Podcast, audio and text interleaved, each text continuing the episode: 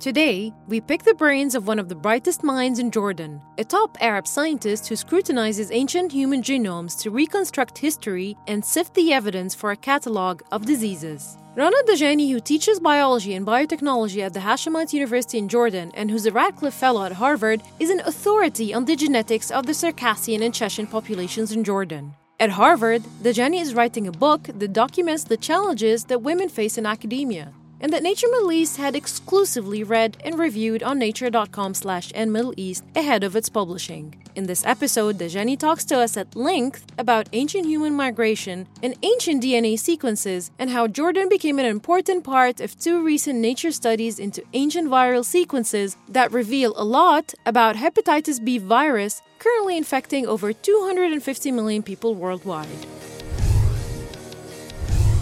Welcome to the Nature Middle East podcast, broadcasting from Cairo, Egypt. Every episode, we highlight exciting research from the Arabic speaking Middle East and stories of emerging science.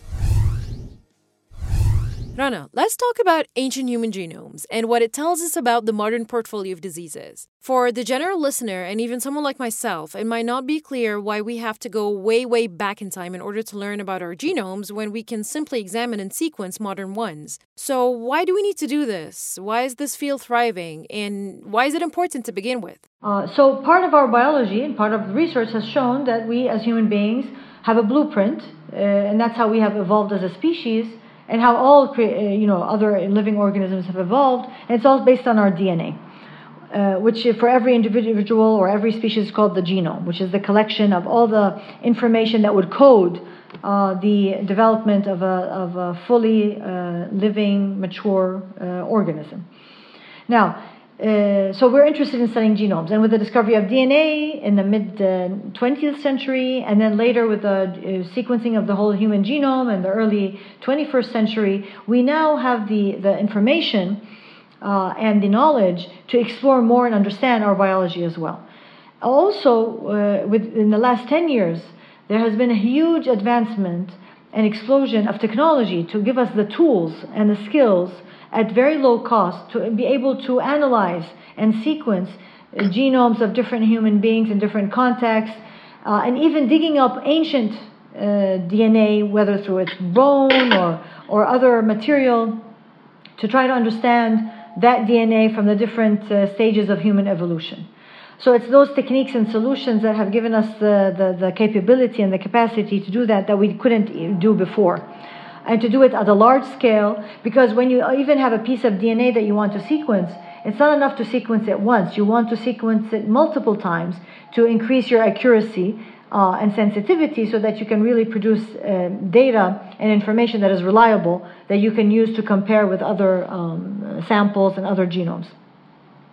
Uh, so that's why really people are really excited and interested about studying genomes. And also, we have started to understand even better how these genomes change as, as cells replicate and make copies of the DNA. What happens? Uh, what is the uh, how how um, the fidelity of that replication? Uh, what are the mutations that get introduced as DNA is being replicated? What are the uh, mutations that are being introduced in the life cycle of one cell and how that gets replicated uh, uh, unintentionally? And what is the impact of that on the cell and therefore on the whole organism? So, all these are questions that we as scientists address and want to understand more. Now, we, we are always, always, as human beings, curious about our past. We want to understand where we came from, what happened on that journey of, of where we came from, whether we came from out of Africa, what were the different migration routes, uh, what are the different uh, impacts of the different environments that we have been exposed to. Uh, whether, when I speak of an environment, whether it's the physical environment or it's the biological environment, our interaction with other species, and, when, and I'm talking more about viruses and bacteria and microbiome and how that has affected uh, our DNA, our genome, and our evolution. So all these are really important questions that are coming to the forefront because we have the knowledge and we have the tools to allow us to ask those questions. I'm actually curious about the work you're doing in Jordan. Can we talk a bit more about that? So in Jordan, we uh, Jordan is mainly uh, uh, populated by a, a, population that's from Arab descent. Uh, which is a very, very diverse population, by the way, because of the huge migrations and intermarrying, uh, because of the migrant kind of uh, uh society, and it be, and because it's a it's a bridge between continents, Asia, Africa, and Europe. There's a lot of moving around, so there's a lot of diversity. However, in Jordan, we have uh, two ethnic populations that immigrated from southern Russia 150 years ago. Uh, and these two populations are the Circassians, who come from the Caucasus Mountains of southern Russia, and the Chechens, who come from Chechnya, the country as it is, it is called today. And, and these two populations settled in Jordan, uh, and they maintained their ethnicity, their culture, by not marrying outside their, their uh, ethnic group. Uh, and so, through that, their gene pool has remained homogeneous and almost identical to the gene pool in their respective countries, uh, whether southern Russia or the Chechenian uh, uh, nation. And, and so, for that, in those uh, original homelands, they had been isolated and remained there for thousands of years. So, their gene pool is pretty homogeneous, and we can use it to understand and study different diseases uh, different predisposition, genetic factors that could predispose, predispose you to complex diseases such as diabetes or cardiovascular disease or even cancer uh, or neurodegenerative diseases in a way that would benefit all of humanity. Okay, so my impression is that you've become world experts on these two populations, specifically in relation to diseases like diabetes. And that was your foot in the door somehow to become part of perhaps a bigger and very important research that was done later in Harvard, UC Berkeley, Cambridge, University of Copenhagen, and several other international institutions. So how did how did it all come together? So because we, we, we publish all our work and we, we, we've been we became known because we have these DNA database bank for these two populations uh, from southern Russia, uh, but from modern humans.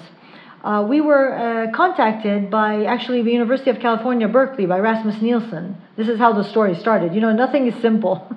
they contacted us and they said we uh, they have a, along with a bigger group from University of Cambridge, England, and uh, University of Copenhagen, that they have almost 137 ancient genomes coming from ancient uh, skeletons and pieces of bone that they had uh, discovered in the past uh, year, you know, a few decades uh, from the from the area of Asia Minor and Eurasia. And they wanted to sequence those ancient genomes, but they had to compare them to a modern genome of people who live in that area today to see how humans have evolved, what has changed, and so on. And so when they start, so of course we opened, we said, yes, we would love to work with you. And so we sent them our, our samples. They did the whole genome sequencing and they started comparing the ancient genomes, some as ancient as 11,000 years ago, uh, to our modern day uh, samples that we have. And through that collaboration, they discovered multiple things, uh, whether it was about human migration or uh, horse domestication, and as you mentioned, the history of the hepatitis B virus and how it has evolved uh, eh, with human beings along the past 4,500 years. And that's when Harvard came in and was part of this study. So, what happened for that is that people believed that hepatitis B had only evolved maybe a few hundred years ago, at most uh, 1,000 or so. And now all of a sudden we were finding traces of hepatitis B in DNA that comes from 4,500 year ago samples. So this was the big, uh, really, discovery. And now trying to look and compare the ancient virus with the modern day virus and see how it has evolved, how it has changed. And, and from that, we can hope to discover better solutions for prevention and therapy for hepatitis B and then hopefully other viruses uh, going forward, like hepatitis C, which is very prevalent in, in Egypt and other Arab countries. You're listening to a new episode of Nature Middle East podcast. I'm Pakinam Amer, and today we're discussing research into prehistoric DNA in light of two recent studies that provide a clearer picture of the true origin and early history of HBV. They help us understand the contributions of natural and cultural changes to disease burden. This kind of research can be very relevant to the Arab Middle East. I was wondering about ways we can encourage, like, equally important research in ancient human genome here in the region. How do we make similar collaborations happen here? And, and how resource intensive is this type of research? That's a great question, and it's a very important one, especially for all the uh, uh, young scientists who go abroad and get their training, get their PhDs, and then want to come home to build a good science uh, environment and in academia and universities and research institutions in the Middle East.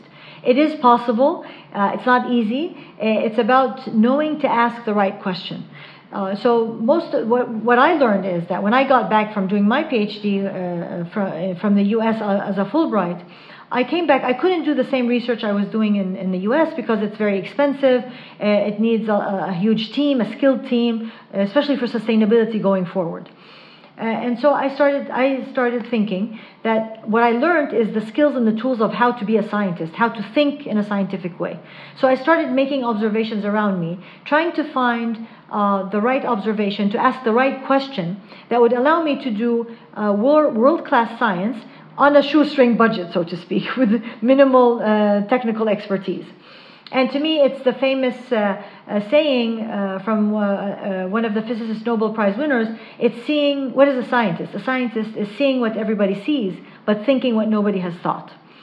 So, and, and, and that sometimes requires you to change fields, to switch gears, right? But a scientist is a scientist. And that's when I looked around me, and rather than working on signaling transduction and pure uh, uh, molecular biology, I started, uh, that's when I noticed that we have two ethnic populations in Jordan, and who I have a treasure right in my backyard. Okay, so what's the next step for you? So, our lab, which has this DNA data bank, we're also always collecting more and more DNA to increase our sample size.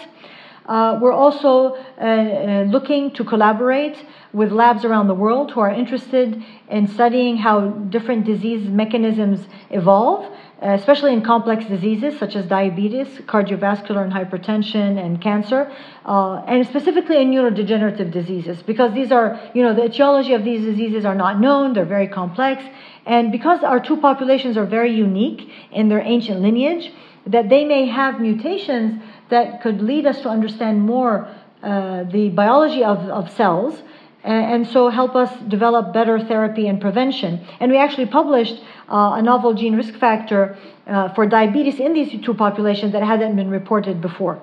So there's a huge potential uh, to work together to, to uncover these things. And also, it's a, it's a call of interdisciplinary work. So just as in the big consortium we were part of, where it was linguistics, historians, archaeologists, and genetists working together, uh, uh, understanding ancient human migration, understanding horse domestication, and understanding hepatitis B, uh, now we can help together to bring these fields together to create new science. Because with all the challenges we're facing as scientists, no longer can someone alone in one lab uh, you know, find the solution. It's about collaborative work, interdisciplinary work, and actually the creativity and innovation happens at those interdisciplinary boundaries.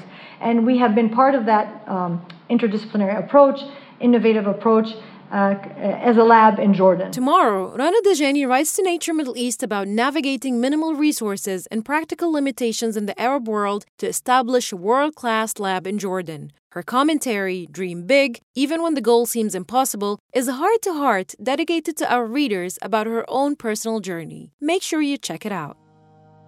If you've enjoyed this episode, do follow us on SoundCloud and iTunes. You can also subscribe to our bi weekly newsletter to have the latest news and feature stories delivered right to your email. I'm Pakinam Amer. Thank you for listening.